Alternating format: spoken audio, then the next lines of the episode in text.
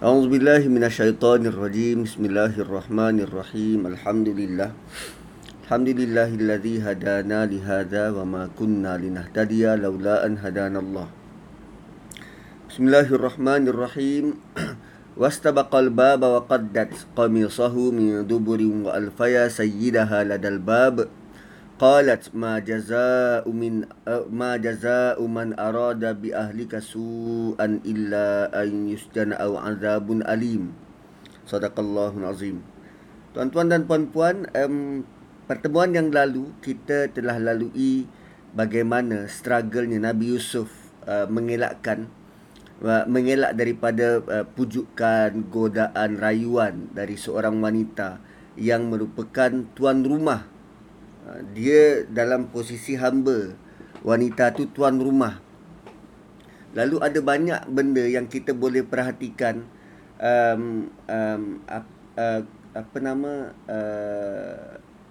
konteks Nabi Yusuf untuk terjebak dalam perbuatan tu. Dan basically Nabi Yusuf ada je alasan untuk buat, tapi dia tak buat. Dia ada je alasan,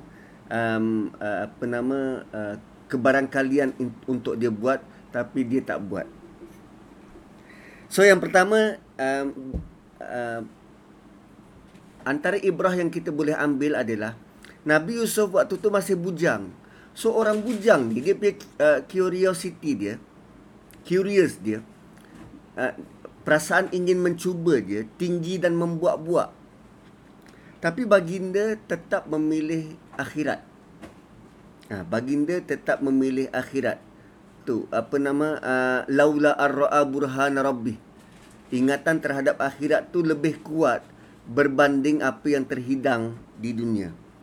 Dan orang muda ni dia boleh saja menikmati rezeki yang terhidang depan mata tu. Dia boleh saja menikmati rezeki yang terhidang depan mata. Dia boleh beralasan, bukan aku nak, dia yang nak. Dia yang tunjuk. Aku duduk je kat sini. Kan kadang kalau anak-anak muda, dululah waktu muda-muda lepak dekat shopping kompleks, kan usah-usah awek, bertudung tak bertudung. Semua tu dikategorikan sebagai apa? Rezeki yang lalu depan mata. Sedangkan boleh saja pemuda-pemuda ini memilih untuk menundukkan pandangan dan mengutamakan akhirat. Dan Nabi Yusuf ternyata sudah pun membuktikannya melalui ayat-ayat ini. Kemudian, apa lagi? Baginda berada di perantauan. Mak bapak jauh. Terpisah dari mak bapak. Mak bapak jauh, anak-anak dekat asrama. Kan? Berada di overseas. So, bila jauh daripada keluarga ni, dia semacam ada lesen aku bebas dan I do what I want to do. Aku bebas untuk buat apa sahaja. So, tak mungkin mak bapak dia tahu. Sebab selalunya, anak-anak muda ni, dia tak buat tu kerana apa? Ingatan dia pada mak bapak. Nanti mak bapak aku malu. Nanti mak bapak aku tahu. Nanti aku kena marah oleh mak bapak aku. Nabi Yusuf berada di Mesir. Mak bapak dia berada di Palestin. Dan dia boleh saja menggunakan alasan itu. Tapi, dia tetap memilih akhirat berbanding dunia. Itu yang ketiga. Yang keempat, dia berada di negara non-Muslim. Dia berada di negara non-Muslim. Dan kita pun kita tak tahu realiti negara itu waktu tersebut. Cumanya anak-anak kita yang belajar di UK, di US, yang bi'ah persekitaran, bukan persekitaran yang Islamik. Dia boleh saja memilih untuk itu.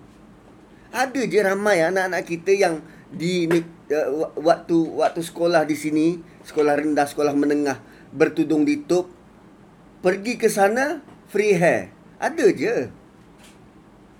Sebab dia sudah, bagi dia boleh memilih. Aku jauh daripada mak bapak, aku berada di persekitaran yang tidak tidak sesuai untuk aku bertudung ditutup kerana orang lain dekat situ tidak pun tutup aurat. Dia boleh je beralasan semacam itu pada persekitaran yang tidak membina. Tapi Nabi Yusuf tetap memilih akhirat. Dan seterusnya adalah poin yang antara paling kuat, ajakan itu datang dari wanita. Sebab lelaki, biasanya lelaki ni dominan. Dan biasanya punca kepada kegiatan zina ni datangnya dari lelaki. Dia dominan, dia lebih kuat. Tapi bila wanita yang mengajak, wanita yang meruntuhkan tembok malu itu, kan macam pucuk di cerita ulam yang datang. Nah, so ini merupakan alasan kuat untuk Nabi Yusuf teruskan saja aktiviti itu. Tapi tak, dia tetap memilih akhirat. Sedang banyak aja, ramai je lelaki-lelaki yang menggunakan alasan ini. Nampak dia mangsa dah memakan umpan di pancing, lalu bila terlanjur dan perut membesar, lelaki itu boleh saja pergi belah tanpa mengambil tanggungjawab. Nabi Yusuf tidak memilih jalan itu. Dan perempuan itu majikan kepada Nabi Yusuf, dan dia ni hamba. Dia boleh guna tiket, aku ni hamba, aku tak boleh nak cakap apa. Majikan aku, kodkan aku, kalau aku dibuang kerja macam mana? Well, benda macam ni banyak. Apa nama pemuda-pemuda kita memberi alasan, aku ni pekerja je, bos aku suruh. Bila ditanya solat ke tak, tak dapat nak solat, bos tak sediakan tempat solat. Bos aku masa yang ada tu singkat. Bos tak bagi solat. Akhirnya terus tak solat tanpa ada sebarang usaha untuk melaksanakannya. Bawah tangga pun bawah tanggalah. So dia memberi alasan, boleh saja dia memberi alasan, aku ni hamba, terpaksa akur kepada perintah tuan aku. Saya baru-baru ni ada dengar kawan bercerita, bekas KP Jakim dulu, Tan Sri. Dia conduct interview untuk pengambilan masuk ke dalam perkhidmatan awam. So antara calon tu, dia sudah pun ada kedudukan yang tinggi di syarikat swasta. Gaji dia pun dah boleh tahan lumayan dalam CV dia tu. Lalu Tan Sri tanya, kenapa pilih untuk kerja, tukar kerja, bertukar angin, sedangkan dalam swasta anda sudah ada kedudukan dan gaji pun boleh tahan lumayan. Jawapan daripada lelaki itu yang menyebabkan Tan Sri memilih dia. Bolehlah anda diterimalah untuk ke proses seterusnya. Sebab interview merupakan proses terakhir. So jawapannya adalah, sewaktu saya di tempat kerja lama, saya tak cukup masa untuk solat. Sering terkejar-kejar dan tiada masa yang diperuntukkan untuk saya pergi ke masjid untuk solat. Tan Sri terus, okey, terimalah, tak payah soal yang lain. Awak boleh balik.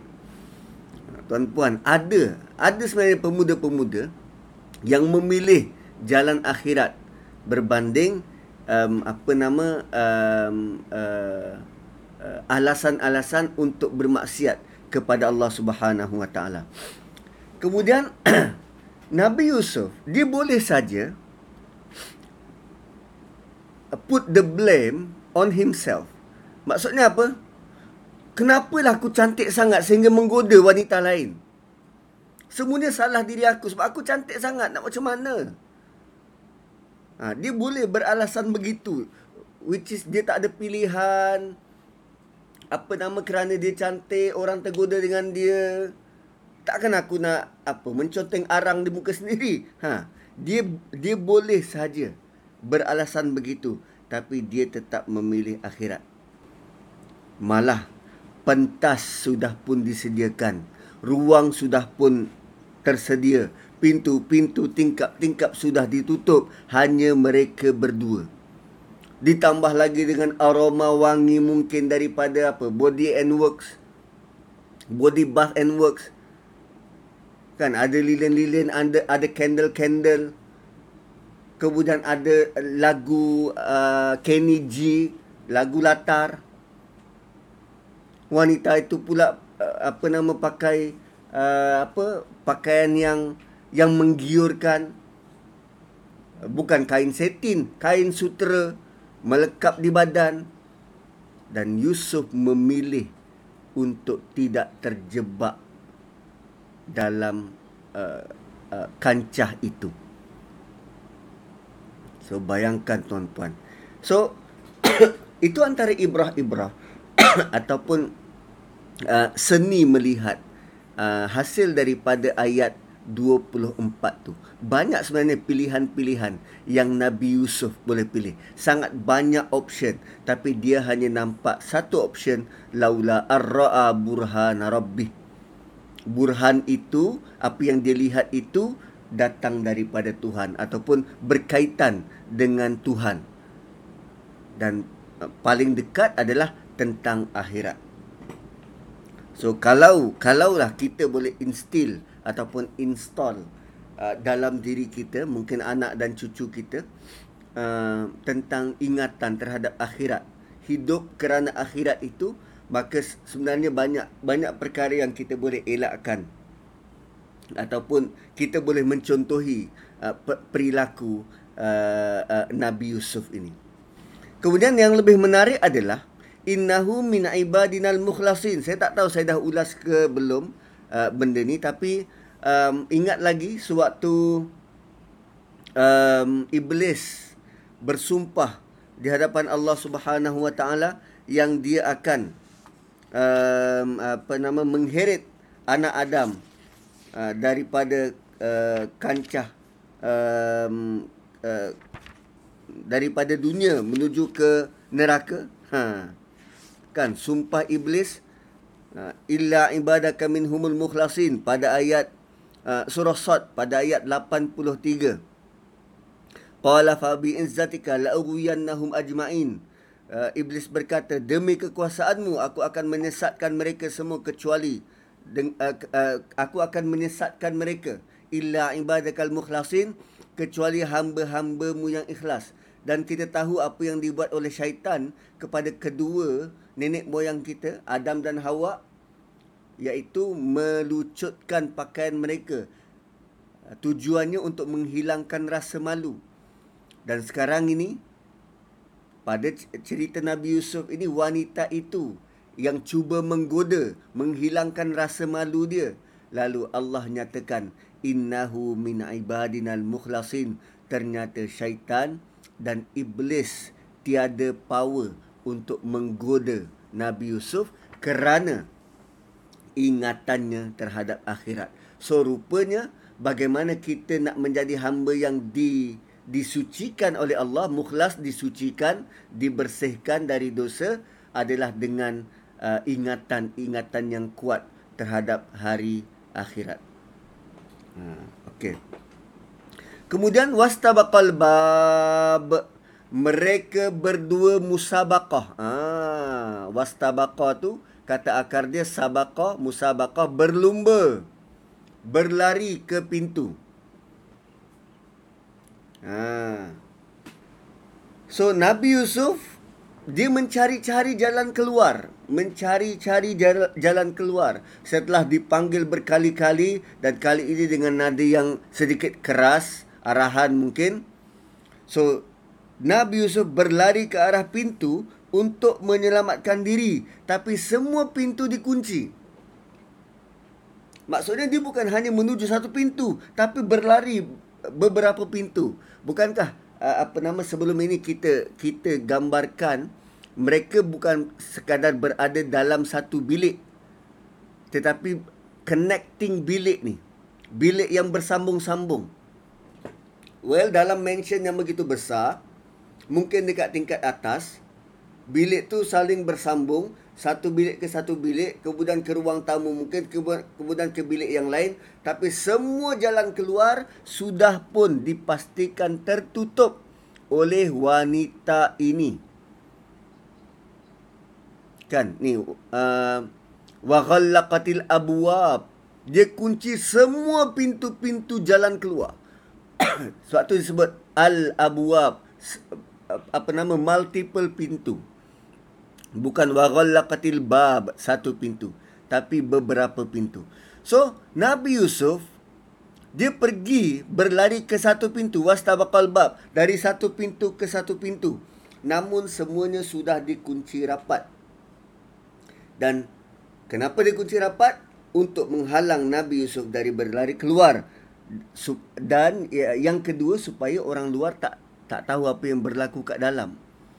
So wastabaqal bab waqaddat qamisahu min dubur. So semasa aksi berkejar-kejaran ni, Nabi Yusuf mengelak, berlari menuju ke pintu nak cari jalan keluar. So wanita ini dia tanpa rasa malu pergi kejar Nabi Yusuf, dan dia sempat tarik dan capai baju dia. So وَقَدَّتْ قَمِيصَهُ مِنْ دُبُرٍ. Lantas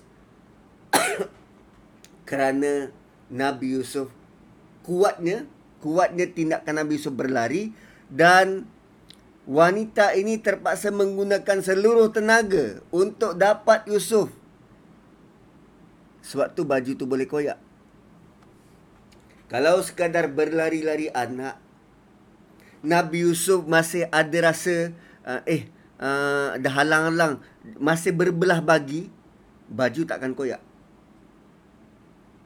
Pikiran dia sungguh-sungguh nak lari, dan wanita ni sungguh-sungguh nak dapat Yusuf. Baju tu koyak. Wa qaddat qamisahu min dubur. Baju itu koyak. Mereka berdua berkejar-kejaran, wanita itu berada di belakang, dan dia capai baju Yusuf. Dan baju itu koyak. Waqaddat qamisahu min dubur. Tarikan perempuan itu menyebabkan baju belakang Nabi Yusuf terkoyak. Maka Nabi Yusuf bila dah koyak, wa alfaya sayyidaha ladal bab. Tiba-tiba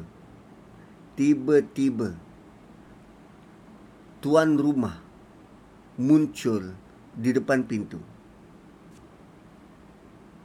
Kan Nabi Yusuf berlari dari pintu ke pintu, wanita ni kejar.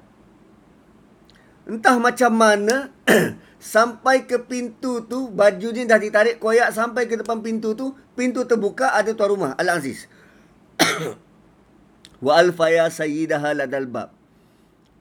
Lalu terserempaklah mereka berdua dengan suami perempuan itu di muka pintu.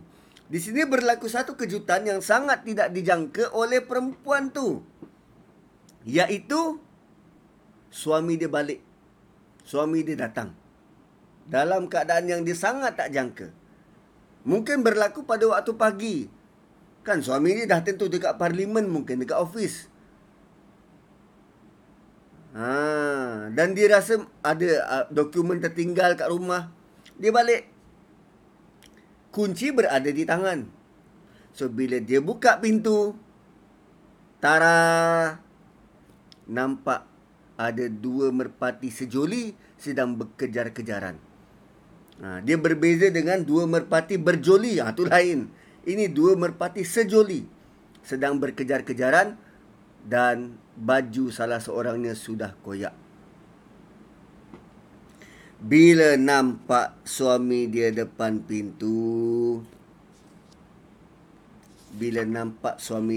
pintu, wanita ini terus switch wanita tu terus switch dia punya karakter.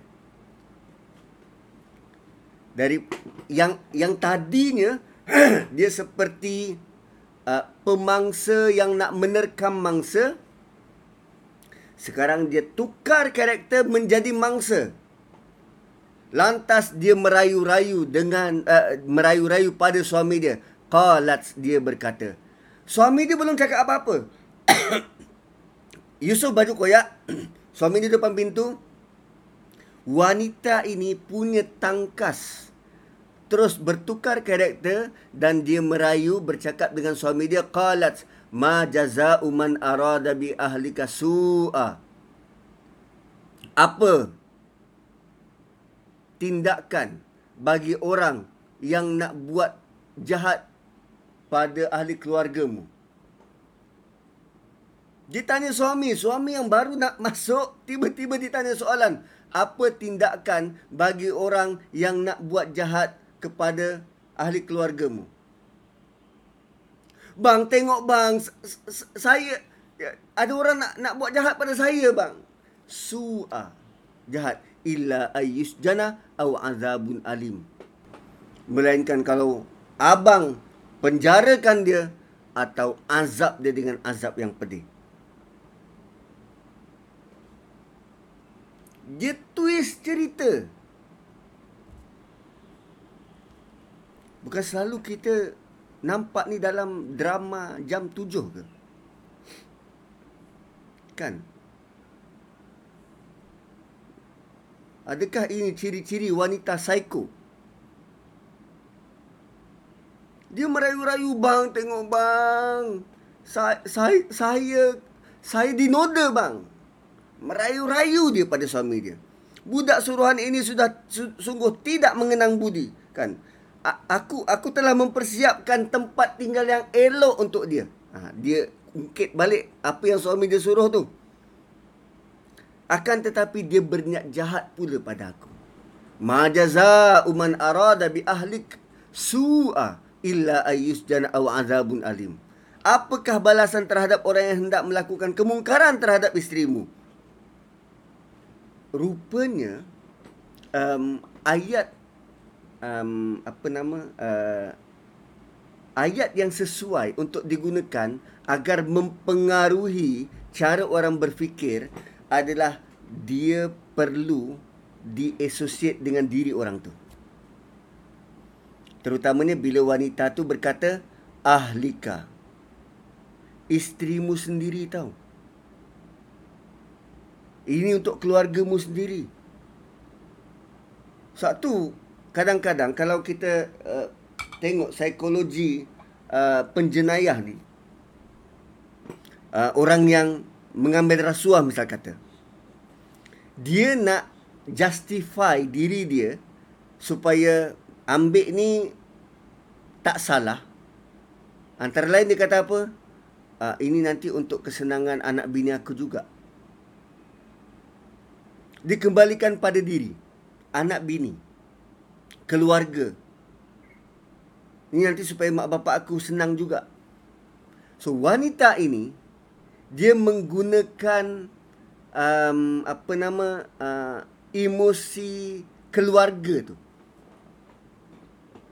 untuk justify, untuk menguatkan lagi dia punya dakwaan. Ma jazaa'u man arada bi ahlika su'an illa ayyusjana aw azabun alim. Dan kenapa dia punya permintaan penjara dan azab yang pedih? Kenapa tak disuruh bunuh? Kenapa penjara dan hukuman? Kenapa tak disuruh bunuh? Sebab wanita ini sangat mencintai Yusuf. Dia tak sampai hati nak tengok Yusuf mati. Kan, hukuman yang diberi itu hanya dua. Sama ada masuk penjara atau dihukum dengan hukuman berat. Hukuman mati tidak sama sekali.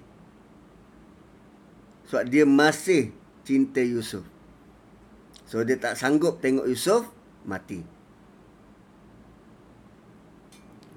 So tu twist wanita ni dia berani twist depan suami dia. So bila kita tengok kan dalam drama, satu pihak sudah mula merayu-rayu, play victim, dialah jadi mangsa, sebelum tu dia pemangsa, dialah yang ditindas, dia begitu dan dia begini. Yusuf tidak buat apa-apa.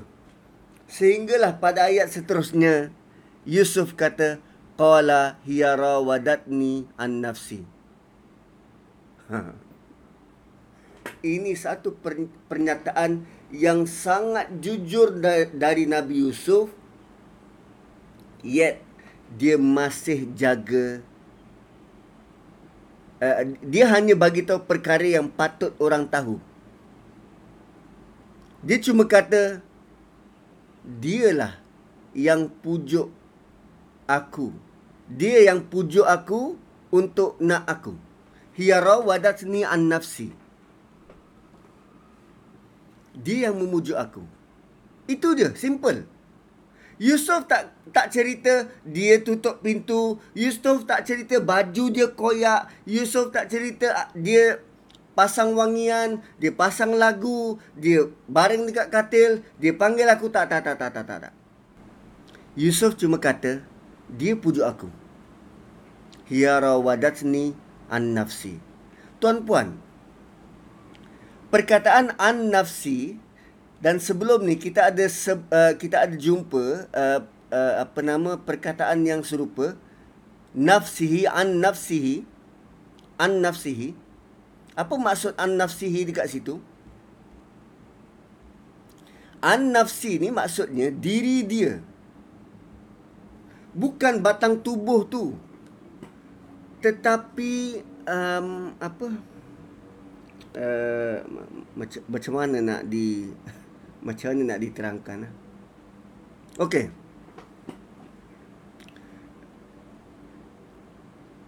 Kalau kita ada intern ataupun kita ada anak, anak kita ni sangat tulus dan mulus. Dia sangat pure, Dan ada penjenayah di luar sana. Dia tak suka tengok pureness ni, kesucian, keaslian ni, dia tak suka. Dia nak robek benda tu, bukan batang tubuh orang tu, tapi dia suka kalau benda tu rosak. Sesuatu yang ada dalam diri kita rosak. Contoh selama ni member kita tak pernah menipu. Mak bapak dia. Berkawan dengan kita sangat lama. Setiap kali kita ajak keluar, dia pasti akan minta izin pada mak bapak dia. Dan bila apa yang berlaku dekat luar ni, dia akan bagi tahu pada mak bapak dia. Tapi pada satu hari, tiba-tiba berlaku sesuatu yang luar jangka, luar duga, ada buat kesalahan besar. So orang ni, kan kawan ni, dia serba salah. Nak bagi tahu ke tak pada mak bapak dia? Kalau bagi tahu, dah tentu mak bapak dia akan marah.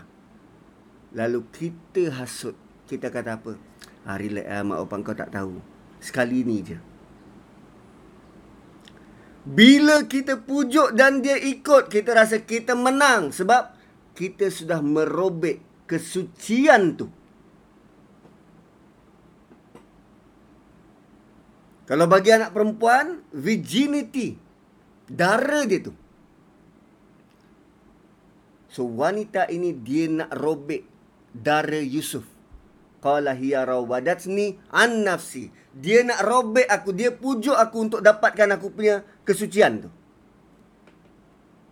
So setiap manusia dia ada kesucian dia sendiri.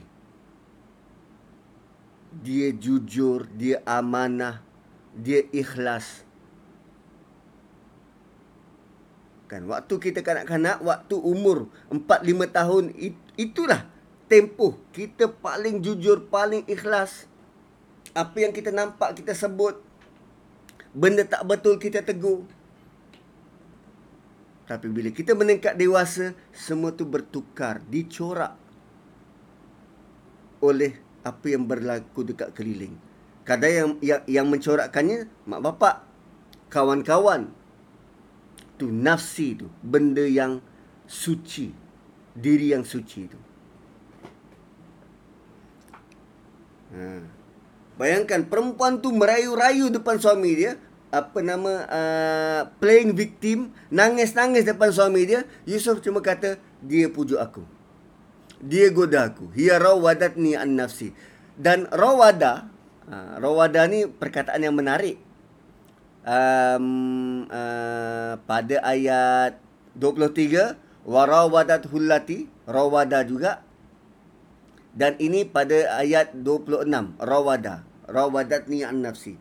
Rawada ni maksudnya kita nak barang milik orang, orang tu tak nak bagi.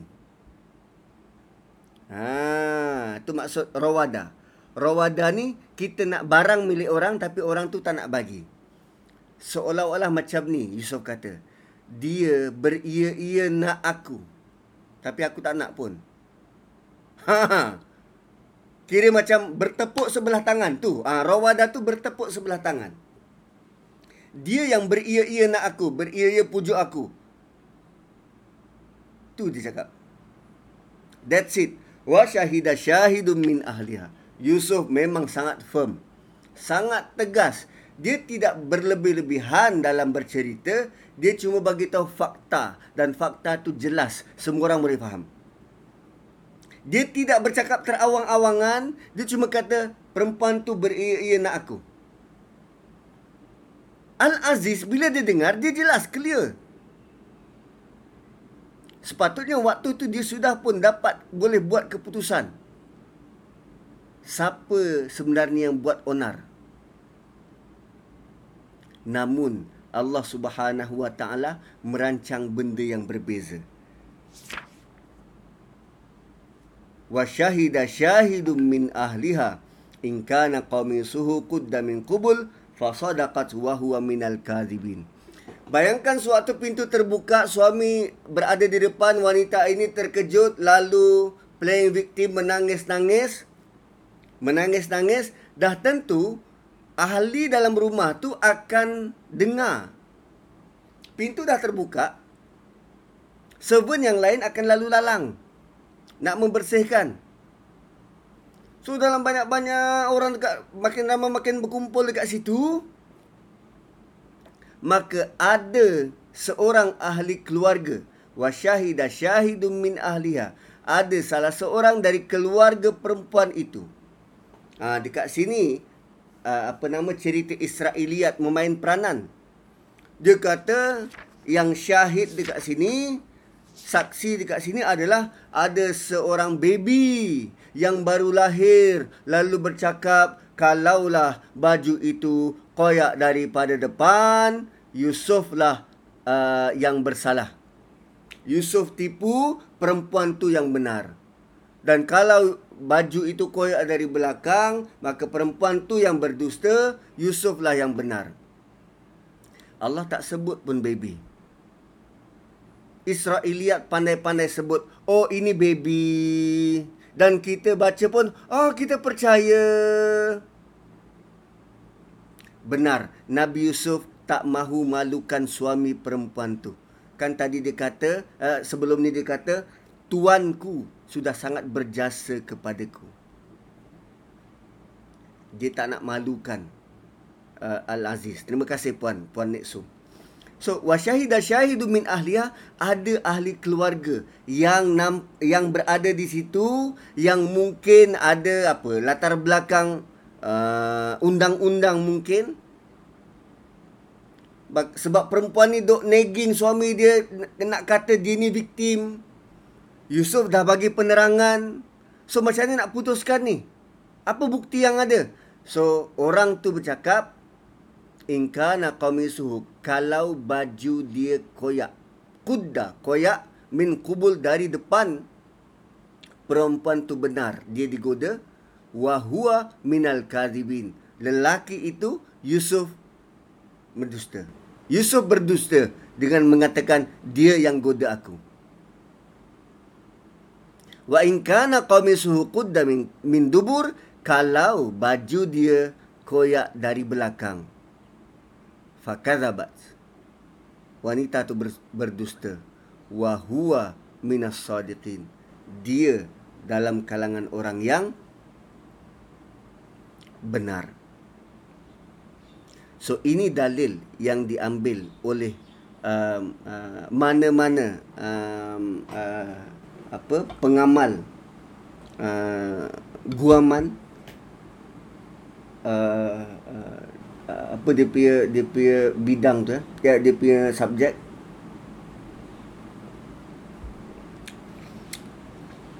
Untuk mencari bukti. Saya lupa dah dia punya. Dia ada istilah dia dalam bidang undang-undang.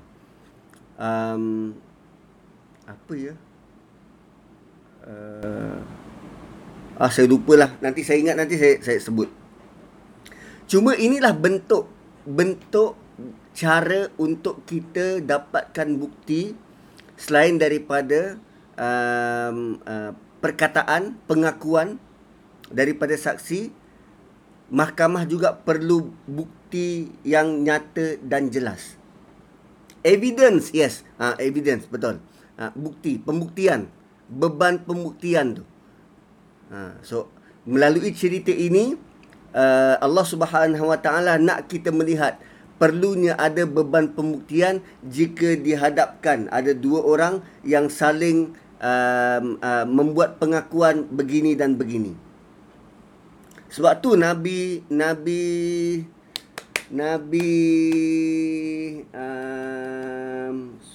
Daud pernah diuji oleh Allah Subhanahu Wa Taala dalam satu cerita yang panjang.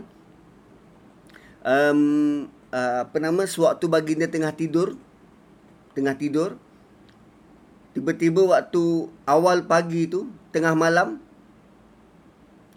ada pengembala masuk ke dalam chamber beliau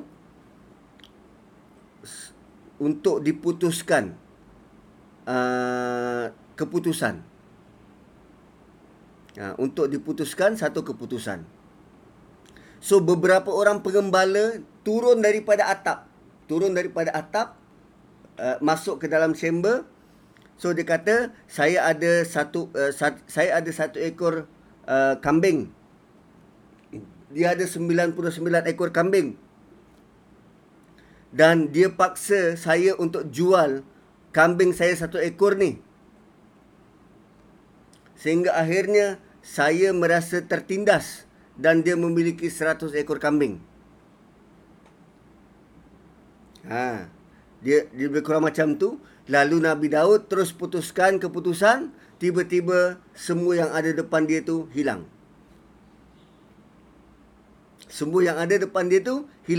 Lantas Nabi Daud sedar bahawa itu adalah ujian dan dia bertaubat pada Allah. Sebab Nabi Daud, dia tak boleh buat keputusan hanya dengan dengar satu pihak punya tuntutan. Dia kena dengar pihak lagi satu. Kemudian kena datangkan bukti seperti ini. Apa bukti? Kalau kau kata dia goda kau, apa bukti yang dia goda kau? Kalau kau kata kau jadi mangsa, apa bukti engkau jadi mangsa? Ada tindakan dia yang dibuat? Kan kecenderungan dia? So 26, 27 adalah tentang itu. Dan apa ibrahnya? Ini membuktikan kecerdasan saksi. Saksi dia perlu tidak berpihak. Kan kadang dalam mahkamah ni dia akan summon juri, beberapa juri, saksi awam, untuk melihat benda tu.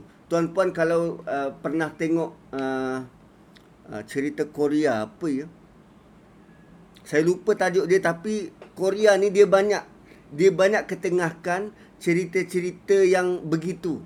Panggil juri awam, macam mana proses juri awam tu berlaku, yang ini ada kepentingan ke tak ada kepentingan, mereka sebagai orang luar melihat kes itu. So pandangan juri awam ini juga boleh mempengaruhi keputusan hakim di atas bench. Melihat benda tu dengan objektif, bukan dengan emosi. Sebab dua-dua sudah beremosi. Suami melihat isteri dalam keadaan macam tu dah tentu beremosi. Kan Yusuf yang mengah dikejar juga sudah beremosi. Wanita tu yang play victim juga sangat beremosi. So keputusan tidak boleh ditentukan melalui siapa emosi lebih kuat.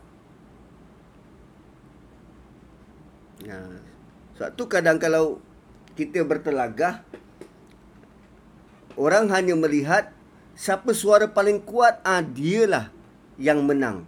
Sedangkan kebenaran bukan berdiri atas emosi siapa yang lebih kuat, tapi kebenaran datang dalam bentuk bukti. Apa bukti? Apa dalil? Kalau buat begini apa dalilnya? Kalau buat macam ni apa dalilnya?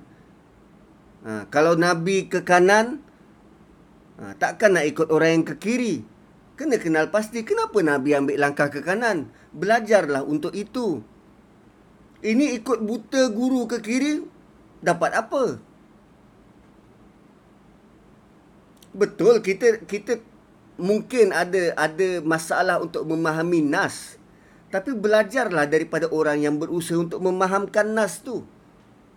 Bukan hanya taklid buta ikut saja. Tak. Nah tu ayat 26 dan 27.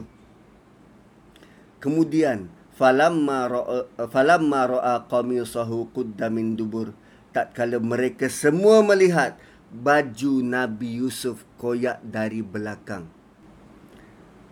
lelaki itu berkata, innahu min kaidikun, ini semua engkau punya onar. Dia bercakap dengan isteri dia. Innahu min kaidikun, ini semua engkau punya auta. Ini semua rancanganmu. Ini semua tindak tanduk engkau. Ini semua tipu dayamu. Ini semua engkau punya main. Inna kaidakun nazim, sungguh tipu daya wanita besar pengaruh dia. Wow. Ini ungkapan yang Allah quote daripada seorang lelaki kepada isteri dia, dan Allah letak dalam Quran. Tipu daya wanita sangat besar pengaruh, kerana wanita dia, pendorong dia ni emosi. Emosi wanita ni sangat kuat. So, dorongan emosi wanita tu kuat. So, Al-Aziz melihat baju Yusuf terkoyak dari belakang, dan koyakan di bahagian belakang menunjukkan bahawa Yusuf tentunya ditarik dari arah itu. Dan sekarang semuanya telah terbukti bahawa wanita itu yang bersalah. Apakah yang dilakukan? Lelaki itu kata, ini semua ini semua kau punya auta. Tapi malangnya, tindakan daripada lelaki itulah yang tidak relevan. Dia kata apa? Dia dah tahu dah siapa salah. Kan boleh jadi dia senyum daripada isteri dia. Hei, kau ni banyak akal. Hei, perempuan ni. You perempuan lah sangat banyak akal. So, Yusuf a'rid an hadha. Tentang keperluan dua saksi kepada wanita tu nanti. Saya ulas yang tu. Okay. Yusuf a'rid an hadha. Dia cakap dengan Yusuf. So, dia dah cakap dengan isteri dia. Kau ni macam-macam hal. Kenapa dia tidak bertindak kasar, memarahi, atau mungkin ambil tindakan yang tegas pada isteri dia?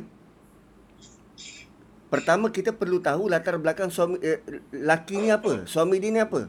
Ahli politik. Ahli politik ni dia banyak benda-benda yang hengki-pengki dekat belakang. Depan orang ya, tapi kat belakang apa yang dia buat. Mungkin dia pun ada perempuan simpanan tempat lain.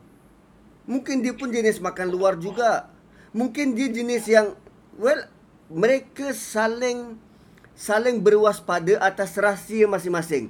You jaga rahsia I jaga rahsia you. You scratch my back, I scratch yours. Itu perjanjian mutual mungkin. Bukan kita tak dengar cerita-cerita ahli politik punya skandal. Dan isteri dia boleh relax je. Kan ahli politik yang apa pergi rogol amah dia. Isteri dia relax je. Ini semua tuduhan. Tapi di belakang kita tak tahu apa sebenarnya diorang punya perjanjian. Sebab masing-masing ada kepentingan. Kalau aku bubarkan perkahwinan ini, aku nak jadi apa lepas ni? Dia kaya, dia ada kuasa. So, aku kena kekalkan perkahwinan ni. Dan lelaki pula, kalau aku ceraikan dia, dia nanti akan bawa pula, bongkarkan pula aku punya skandal selama ini. Salah laku aku. Habis aku punya career. So, masing-masing ada kepentingan. Sebab tu ayat dia pada ayat 29 yang kita kira sangat tak logik, tapi itulah yang berlaku.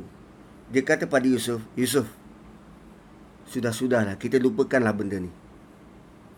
Hui, tuan-puan.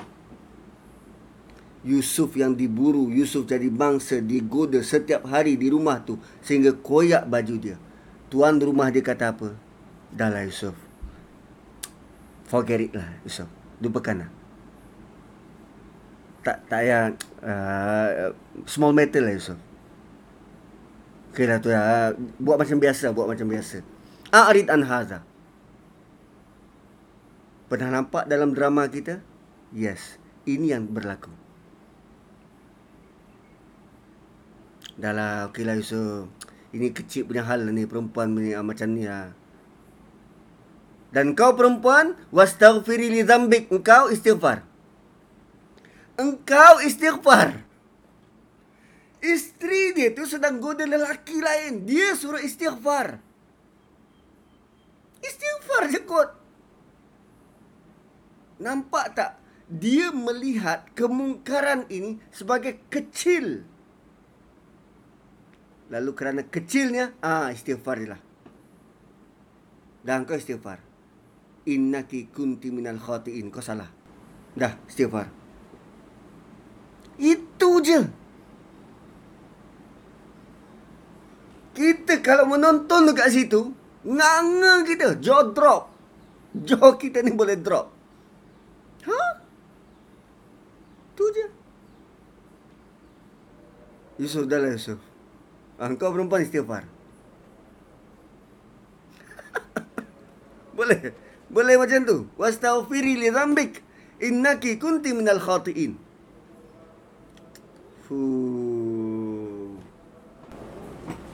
So tentang dua orang saksi untuk wanita, itu adalah bentuk kasih sayang Allah yang tidak terhingga kepada wanita. Nabi SAW pernah bersabda dan nasihatkan kita tentang wanita. Nabi kata wanita ni kurang.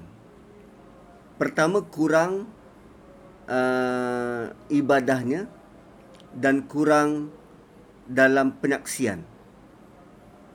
Kurang ibadah sebab dia akan datang dia punya tempoh tu setiap bulan. Dan untuk jadi saksi, dia tak boleh bersendiri, dia kena ada dua orang. So tuan-puan, kita jadi saksi ni, apa tugas kita? Pertamanya, kita kena mengingat kembali fakta-fakta itu dan tidak bercanggah antara satu sama lain. Benda nak mengingat ni tugas berat. Bayangkan seluruh kes itu bergantung kepada anda seorang. Apa yang keluar dari mulut anda, fakta yang anda ingat, dan semuanya bergantung kepada anda. Jika anda salah, kes itu tak relevan. Orang yang bersalah tidak dihukum. Berat tak? Sangat berat.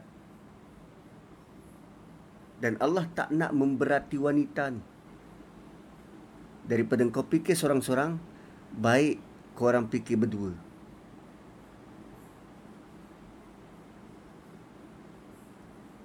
Daripada kau fikir seorang-seorang nak mengingat fakta kes, aku datangkan teman untuk sama-sama fikir. Kalau lelaki seorang-seorang dia tak boleh harapkan orang lain. Dia seorang-seorang. Bukankah makin berat, sangat berat beban nak dipikul tu? Allah tak nak memberati wanita. Sayangnya Allah pada wanita. Sebab wanita sudah cukup banyak berkorban untuk agama ini, terutamanya dalam konteks melahirkan zuriat. Selepas daripada itu dah, wanita, engkau tak payah kerja berat-berat. Ibadah pun separuh je. So, puan-puan pernah rasa ke kasih sayang Allah tu? Hebat. Allah sangat sayang wanita. Sebab tu ada lelaki yang nak jadi wanita, tapi tanpa dia sedar jadi wanita tu apa dia punya benefit dan manfaat. Mungkin kerana sedar itulah beria dia nak jadi wanita. So, lepas daripada itu, Yusuf a'rid an hadza wastaghfiri li dzambik innaki kunti minal khati'in. So, scene ditutup, skrin jadi gelap, babak yang kedua tamat. Adegan yang kedua tamat. So, penonton sudah rasa, apalah lelaki dia ni macam ni. So, scene yang ketiga. Tirai dibuka semula, skrin hidup semula, dan kita nampak dekat Mesir itu, dekat Starbucks mungkin, dalam Mesir, dekat Starbucks, dekat coffee house, dekat kopitiam, ada wanita-wanita sedang gosip-gosip. Tu waqala niswatun fil Madinah. Kenapa dekat Starbucks? Sebab Allah guna perkataan niswah. Kata asal dia nisa. Niswah. Niswah ni orang yang sudah hampir luput kewanitaannya. Dia sudah hilang rasa malu. Dia sudah pandai mahu berhias-hias dan bergaya nak pertonton pada dunia, atau niswah. Malah niswah ni juga dia adalah nisbah kepada wanita-wanita yang ada kuasa, yang mirip lelaki, yang kalau nak berjalan tu sama tinggi dengan lelaki, duduk sama tinggi dengan lelaki. Tu waqala niswah fil Madinah. Maksudnya golongan-golongan elit sama taraf dengan wanita tu. Dengan wanita yang cuba goda Yusuf. Ini bukan wanita-wanita kebanyakan, gadis ayu berjalan dengan lenggok, bukan itu. Ini lain. Ini dalam kepompong bubble mereka sendiri. Kalau sekarang ni tuan-puan nak kenali bangsar bubble, mereka dalam bubble mereka sendiri, dalam kelompok mereka, pemikiran mereka sendiri. Dan bangsar bubble ni lah ada potensi untuk menggerak cara berfikir masyarakat bandar. Sedangkan masyarakat luar bandar masih lagi berfikir dalam kerangka yang berbeza. Ni niswah. Dia ada bubble dia sendiri, cara berfikir dia sendiri. Lalu apa dia buat dekat coffee house dia, dekat Starbucks? Gosip. Apa gosip dia? Imratul Aziz. Engkau tahu, isteri Perdana Menteri sekarang dah nama Al-Aziz.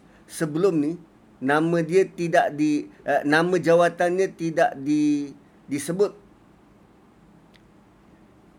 Ini first time kita jumpa nama jawatan suami dia, Al-Aziz. Aziz, tinggi, besar. Al-Aziz, paling tinggi. Aziz tu tinggi, besar. Al-Aziz, ada alif lam. Al-Aziz, paling tinggi. So, boleh jadi dia ketua pembangkang, mungkin ketua kerajaan, mungkin sebab ada alif lam. Perdana Menteri mungkin, Presiden mungkin. Sebab perlu diingat, negara ini masih ada raja. Negara ini masih ada raja. Ada malik. Ada raja. Mungkin yang ini ketua menteri atau perdana menteri Al-Aziz. So, isteri perdana menteri. Bayangkan, isteri perdana menteri kot yang buat onar ni. Turawidu Fataha. Isteri perdana menteri terliur dengan hamba lelaki dia, an-nafsi, untuk puaskan nafsu dia. Qad syaghafaha hubba. Dia sudah dilamun cinta.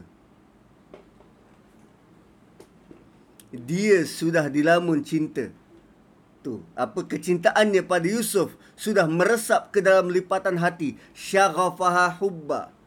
Dia sudah dilamun cinta. Inna lanaraha fi dhalalim mubin. Ui, teruk betul perempuan kalau bercinta. Ha, macam tu. Itu komen dia. Dalam circle orang-orang elit ni, itu gosip yang tersebar. Mungkin masuk dalam meletup artis. Apa TV3 punya tu, saya dah lama tak tengok. Yang gosip-gosip artis ni.